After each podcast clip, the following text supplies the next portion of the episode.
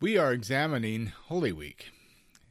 In fact, this is the uh, second of five episodes in which we'll be taking a good biblical look at Holy Week. There's going to be a lot of activity this week. There's going to be a lot of activity in, in Rome. There's going to be a lot of activity throughout Europe. There's going to be a lot of activity in the local churches. Um, and there's going to be some of it that's good, some of it that's downright abomination.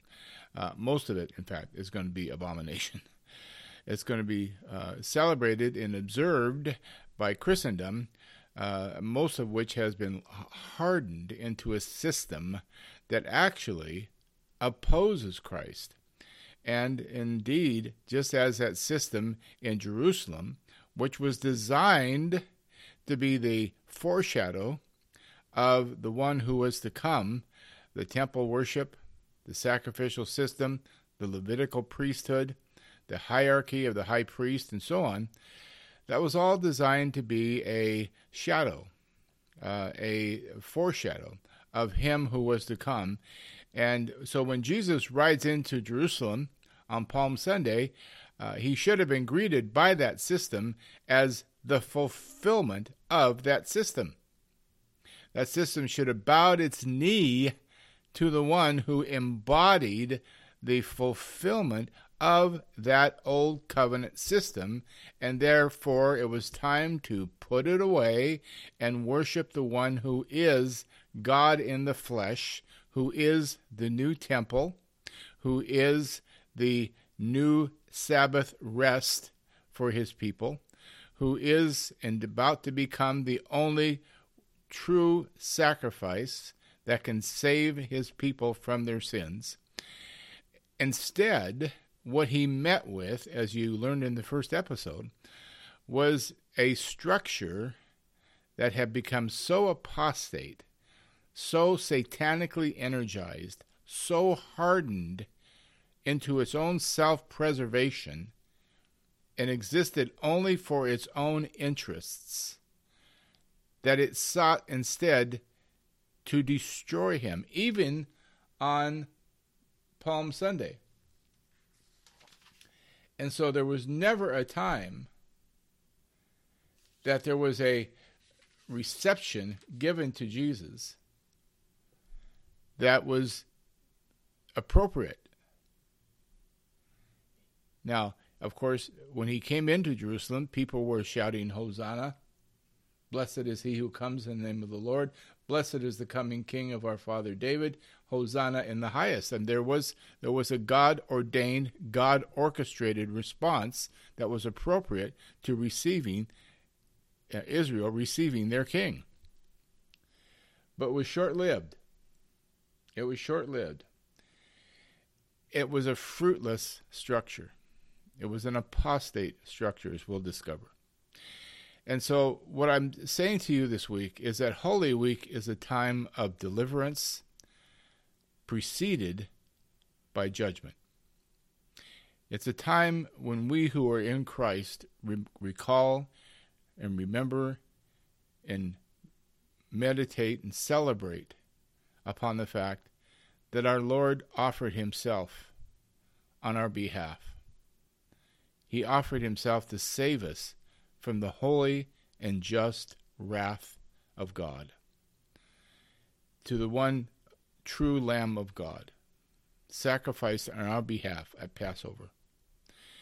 And then celebrate the fact that his resurrection represents the beginning of a new creation of which we are now a part. And that his resurrection on that first resurrection morning represents the guarantee that those who are in Christ too will be resurrected, for we are in the resurrected one. Your resurrection on that final day is as certain as the fact of Christ's own bodily resurrection on that first Easter morning. This is why when a liberal professor stands up, as it did, as it happened for me when I was in seminary, uh, stood up and said, You know, you really don't have to believe in the bodily resurrection of Jesus to be a Christian. I mean, thankfully, there were enough genuine Christians in the classroom that they we had to counter his argument. we had to stand appalled at that kind of a statement. I mean, if Satan himself could have walked in in professor's robes and kind of opened his mouth and spoke, and he couldn't have said it clearer than that one professor did. Oh, you don't have to believe in the bodily resurrection of Jesus to be a Christian. I mean, if it wasn't so horrific in its implications, it would be laughable. But this is the kind of thing that we're talking about in Holy Week. We're talking about universities, seminaries, denominations, whole denominations, whole systems of religion that call itself Christianity, that are no more Christianity than was first century Judaism at the time that Jesus rode into Jerusalem. We're talking about systems today that have been hardened for their own self preservation, to propagate their own interests, not those of Jesus Christ. They're there to provide a platform for charlatans, for professional clergy, for those who want to offer you a sacramental system from cradle to grave. They're not there to allow you to grow and to mature in the image of Christ. They're not, they're not there to provide you with pastoral care that helps you, uh, equips you for the work of the ministry, and helps you mature into a, a full functional adult in Jesus Christ, a spiritual, emotional, mental adult. They're there to use you to support their system, to fleece you, and they stand opposed, therefore, to the interests of Christ. They stand opposed to the very thing that they say they are celebrating this week. It's a deception like that boggles the mind when you, you consider it. But listen, it doesn't boggle the mind of the Lord Jesus. Jesus rode into Jerusalem, I told you in the first episode, as king, with all the authority in heaven and on earth. And he came not only to provide the ultimate, permanent, unique, final sacrifice, to deliver his own from their sins, to be the new Exodus, but he came to expose, to denounce, and to judge that system that indeed was a fruitless system. It had all the activity, it had all the appearances, but it was fruitless. It, it, it, it, was not serving its purpose. It wasn't providing care, pastoral care for the people that were involved with it. It wasn't providing care for the stranger, the widow, the orphan. It wasn't providing sound teaching. It was providing a platform for thieves. In fact, Jesus, you'll hear in the next episode, refers to the temple system and the temple itself as a robber's den, a robber's cave, where people go out and rob and steal and then rush back to their cave and pile up their their booty, pile up their goods that they've stolen. Becomes a warehouse for stolen goods. Stolen from who? Stolen from the people of Israel. Stolen from the people of God at that time. Sheep were to be sheared, not cared for. In other words, it's very much like the system today. Whether it's apostate Christianity of today or apostate Judaism of the first century, the Lord Jesus deals with it the same way. And what I share with you in the first episode is that we need to be clear that we're not on the wrong side of this situation. We need to be clear that we're not part of some hardened system that uses Christian terminology, using Christian symbols, professing to belong to Christ, but is in fact fruitless and worthy only of cursing, because that's what Jesus has come to do in Jerusalem in the first century, and that's what he does still today. A.W. Tozer once said, If the Holy Spirit left most churches, they wouldn't notice. Nothing would change. Isn't that astonishing? I, I, that's a, it's a very astute observation.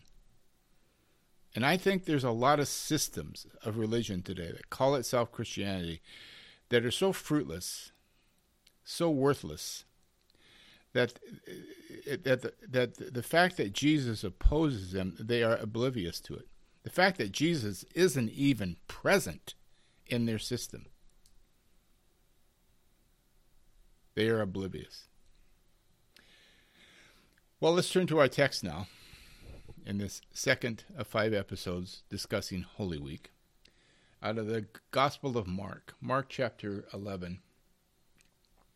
And we'll look at verses 11 through 14 today just to make sure we maintain our context.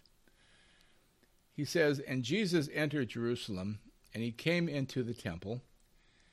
And after looking around at everything, he left for Bethany with the twelve, since it was already late. And on the next day, when they had left Bethany, he became hungry.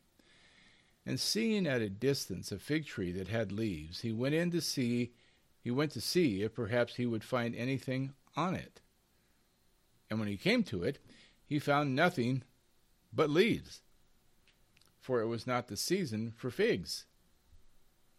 And he answered and said to it, May no one ever eat fruit from you again and his disciples were listening. End quote. So Jesus has entered Jerusalem and he's come to the temple. The Lord has come to his temple. The Lord has come to his temple. That's um, something we should consider out of Malachi.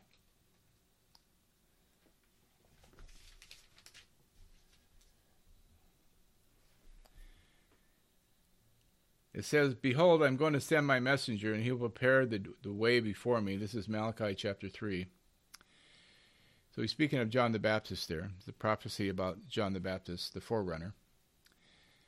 And then in Malachi chapter 3, verse 1, it says, And the Lord whom you seek will suddenly come to his temple. And the messenger of the covenant, in whom you delight, behold, he is coming, says Yahweh of hosts. Now listen to verse 2. But who can endure the day of his coming? And who can stand when he appears? For he is like a smelter's fire and like fuller's soap and he will sit as a smelter and purifier of silver. And he will purify the sons of Levi and refine them like gold and silver, so that they may present to Yahweh offerings in righteousness. Then the offering of Judah and Jerusalem will be pleasing to Yahweh, as in the ancient days, as in the former years. The Lord has come to his temple. They say they want him. Good Jews in the first century were waiting for the Lord's presence to return. You might recall that Ezekiel, in Ezekiel chapter 10, the glory of the Lord left the temple. God removed his presence from Jerusalem just prior to Babylon coming in and sacking the temple, sacking Jerusalem. And ever since that time, during and after the exile and the rebuilding of the temple, which never, never re- was restored to its former glory, they were waiting for the, the, the return of God's presence in the temple. And so the prophet Malachi is saying, The day's coming when the Lord will return to his temple. But he's coming as one who purifies it, and not gently, not superficially, but like a smelter's fire and like fuller's soap. And he will sit as a smelter and purifier of silver. He will purify the sons of Levi, meaning he will purify the priesthood, so that they may present to Yahweh offerings in righteousness.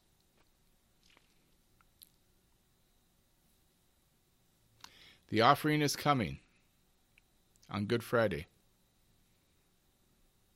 The offering, the supreme offering, is coming. The Lord has come to his temple in our text. This is five days before, five days or four days actually, before Good Friday. And Jesus has entered Jerusalem, came into the temple. After looking around at everything, he had he was inspecting the temple, and he had the authority to do so. And then he left for Bethany, which was nearby, with the twelve, since it was already late. Now, the next day, our Lord rises early. Other Gospels tell us, probably 6 a.m. When they left Bethany, he became hungry which is another testimony to the truth of his humanity. The ancient heresy of Docetism said that he was just uh, appeared to be a man. He just seemed to be a man. So we get this wonderful little side note here that he was hungry.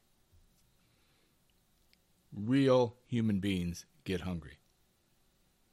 And our Lord became hungry. And seeing at a distance a fig tree that had leaves, he went to see if perhaps he would find anything on it.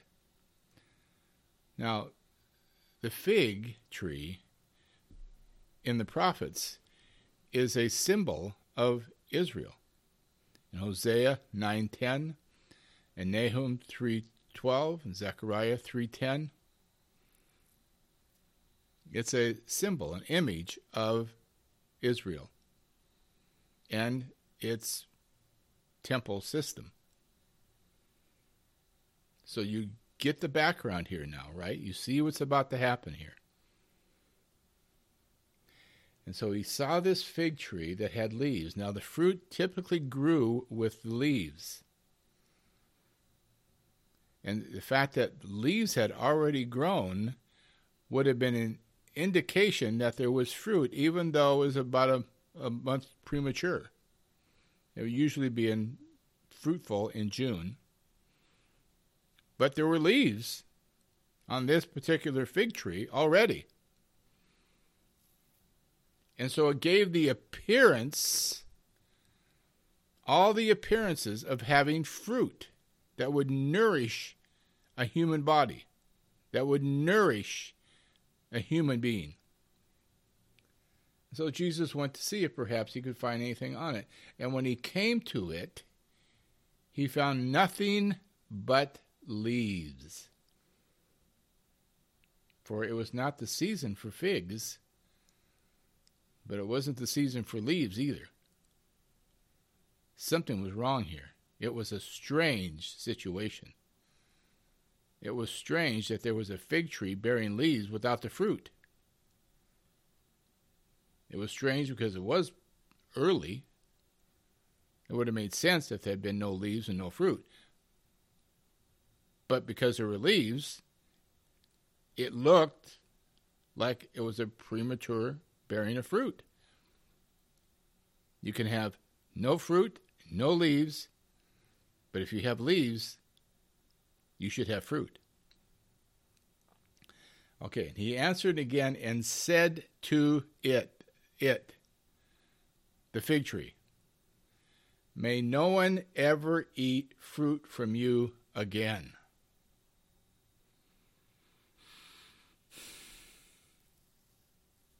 Jesus cursed the fig tree. Now let's pause here and consider what we just heard. The fig tree is in the prophets representative, symbolic of Israel. Jesus had the previous day, came late in the day, and had gone and inspected his father's temple. He had the authority to do that. The Lord had come to his temple. And he inspected it closely. What did he find? Throughout the whole temple system, what did he find in the whole temple system that was happening? Well, we've already discovered, and we will discover, that it had become a den of thieves, a place of exploitation, a place of extortion, a place of profit. It had become a merchandise center. It had become a place where you brought your tithes, even though those tithes were lining the pockets of the clerical hierarchy. It wasn't serving to help the stranger, the widow, the orphan. In fact, quite on the contrary, the way the system was set up, the scribes were acting like financial advisors to widows, having widows actually uh, turn over their finances to the scribes, who very piously promised to manage them properly for them and to take care of them. And as we'll find later on in, in Mark and in Luke, there was one widow who was down to nothing, next to nothing, but who was still so devoted to a system that had seduced her, exploited her widowhood, robbed her, devoured her house, devoured her resources, that she was down to two little coins, two little mites. Instead of being outraged on her part that she had been so exploited, she actually went back to the system and put those two coins in, giving all that she had. And that wasn't an example of Christian giving. Luke doesn't tell that story, nor does Mark, so that we can have a model of Christian giving. There's nothing about Christian giving that tells us to sell everything we have and give it to the church. There's nothing about Christian giving that implies that we should turn all of our finances and all of our material goods over to the pastoral staff and let them manage it for us and um, steal it from us. That's the kind of thing that was happening. And Jesus took note. Now remember, this system had all the appearances of being fruitful. From the outside, from a reasonable distance, it looked like a very happening place. It looked like there was lots of activity. It was a busy place. You could hear the bleating of cattle and oxen, and you could hear the money being changed. You could hear people talking. You could hear the murmur of conversations happening around you. It had all the appearances of life,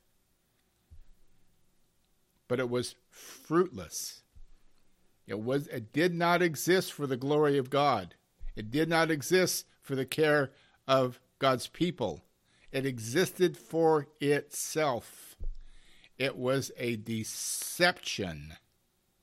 It was a religious structure and a religious system that existed for its own self interests the self interest of the clergy, for the high priest and his family, who became wealthy by setting up the whole money changing thing.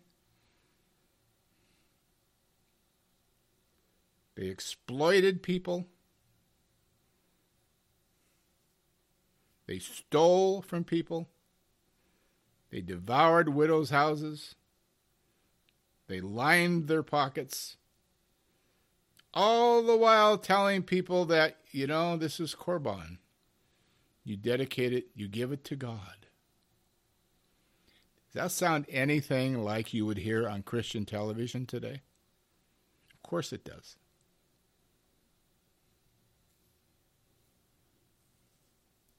Same exact mentality. All the appearances. All the appearances. In fact, Paul tells us in Timothy that the church of the last days. Do you have any I, any question or any doubt that this that we are in the last of the last days? I'm not a uh, eschatological um, fanatic. I, I've always resisted, resisted even talking like that because there are so many. Well, I don't want to be unkind. There are so many people who just are really hysterical about eschatology.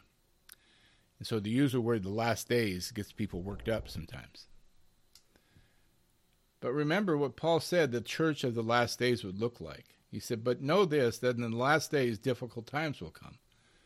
And he goes on to describe the character of the average church lovers of self, lovers of money, boastful, arrogant, blasphemers, disobedient to parents, ungrateful, unholy. In other words, much like the people who lived in Jerusalem at the time that Jesus rode in triumphantly. Unloving, irreconcilable, malicious gossips, without self control, without gentleness, without love for good. In other words, utterly devoid of the fruit of the Spirit. You hear that?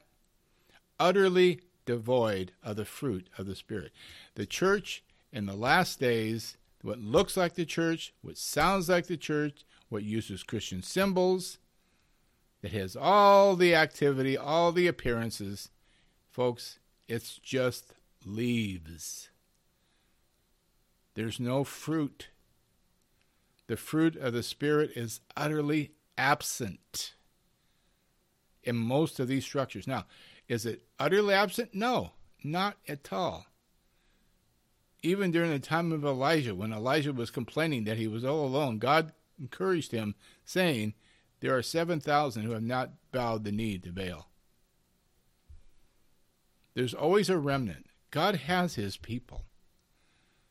What I'm trying to spare you from, and what I'm trying to help you see pastorally here, is, is there are systems that exist that look like Christianity. They sound like Christianity. They give all the appearances of Christianity. In fact, Paul says it in this way in 2 Timothy 3 5 holding to a form of godliness, but having denied its power, keep away from such men as these. That's what this is about. Keep away from such people as these. They have a form of religion, but it's fruitless. You scratch the surface and you see as much depravity in character, depravity in behavior as you would find in any cheap bar on a Saturday night, except it has a veneer of piety. And I'm saying to you today that Jesus today is saying to those systems the same thing he said to the fig tree May no one ever eat fruit from you again. Listen, the most severe judgment of God, the hottest severe judgment of God, is reserved for false religion.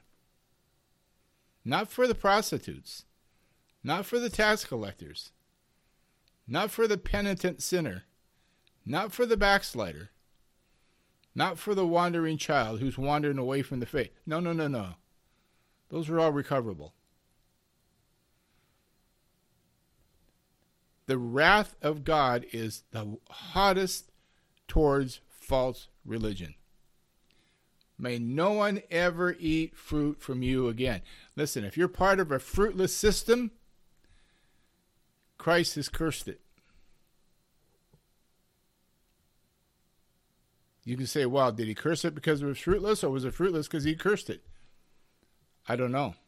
All I know is it's fruitless, and Christ curse, curses fruitless things.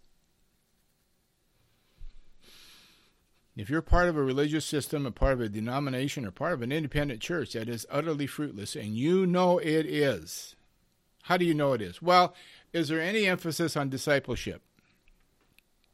Is there any emphasis on caring for the weak? Is there any emphasis on caring for the poor, or the widow, or the stranger, or the orphan? Is there any emphasis on actually preaching the Word of God? Is there any emphasis on equipping you for this work of the ministry? Calling you to be active in the work of the ministry, serving one another in love, bearing the fruit of the Spirit, sharing with each other the gift of the Spirit, and um, growing up. Is it a church that encourages individuals in the church to grow up, to be mature spiritually, mentally, emotionally? Or is it just a church that you go and watch and treat like a spectator every week? And the only thing they ask of you is to, quote, pray and be careful to pay. It's fruitless. What we're hearing today, beloved, is that Christ curses fruitless religion. Christ cursed the system in Jerusalem. And we'll see that in the next episode when he actually returns to Jerusalem, returns to the temple, and he doesn't cleanse the temple as is so commonly thought. He prepares it for judgment, is what he does. He prepares it for judgment and that judgment arrived in April, excuse me, in 70 AD. When the Roman general Titus came in and sacked Jerusalem, and there was not one stone left upon the other. It's a fearful thing to fall into the hands of the living God. We're told in Hebrews chapter 10. So, Holy Week is about deliverance for God's people. If you are on Christ, you have every right, every privilege to rejoice and celebrate the your redemption that was so thoroughly and completely and finally purchased for you at the cross. The offering, the only offering that God wholly accepted as permanent and final by raising Christ from the dead.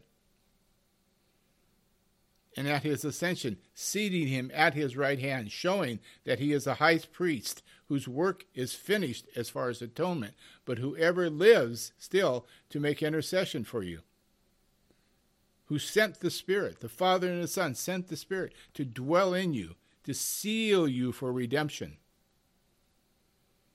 so that you can rejoice in your accomplished salvation, which is it's accomplished, and while you live in hope of it being fully realized when He returns, you are nonetheless sealed, and you nonetheless have a certain hope.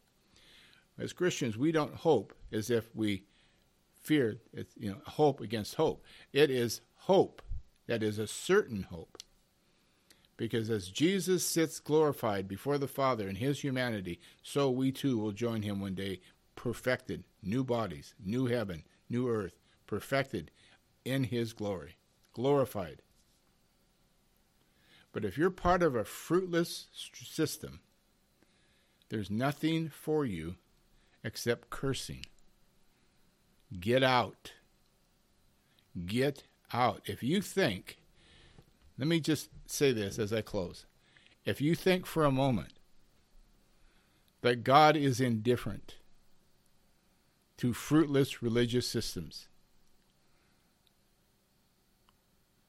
that use Christian symbols, that use Christian terminologies, that may have good credentialed clergy or not, but they look good, sound look good, appear to be good, but they're fruitless. If you think God is indifferent to that, then I invite you to read this text again and again and again. Mark 11, 12 through 14, and you'll and pray that the Spirit will make it real to you how God really feels about fruitless religious systems. Well, we'll leave it there. In the next episode, we'll continue our journey with Jesus into Holy Week as he attends the temple one more time and how he judges that system and the opposition from the chief priests and the scribes arises up against him, and the battle lines are drawn. May the Lord keep you in his grace and his mercy, and may the Spirit illuminate your minds to his inspired word. Amen.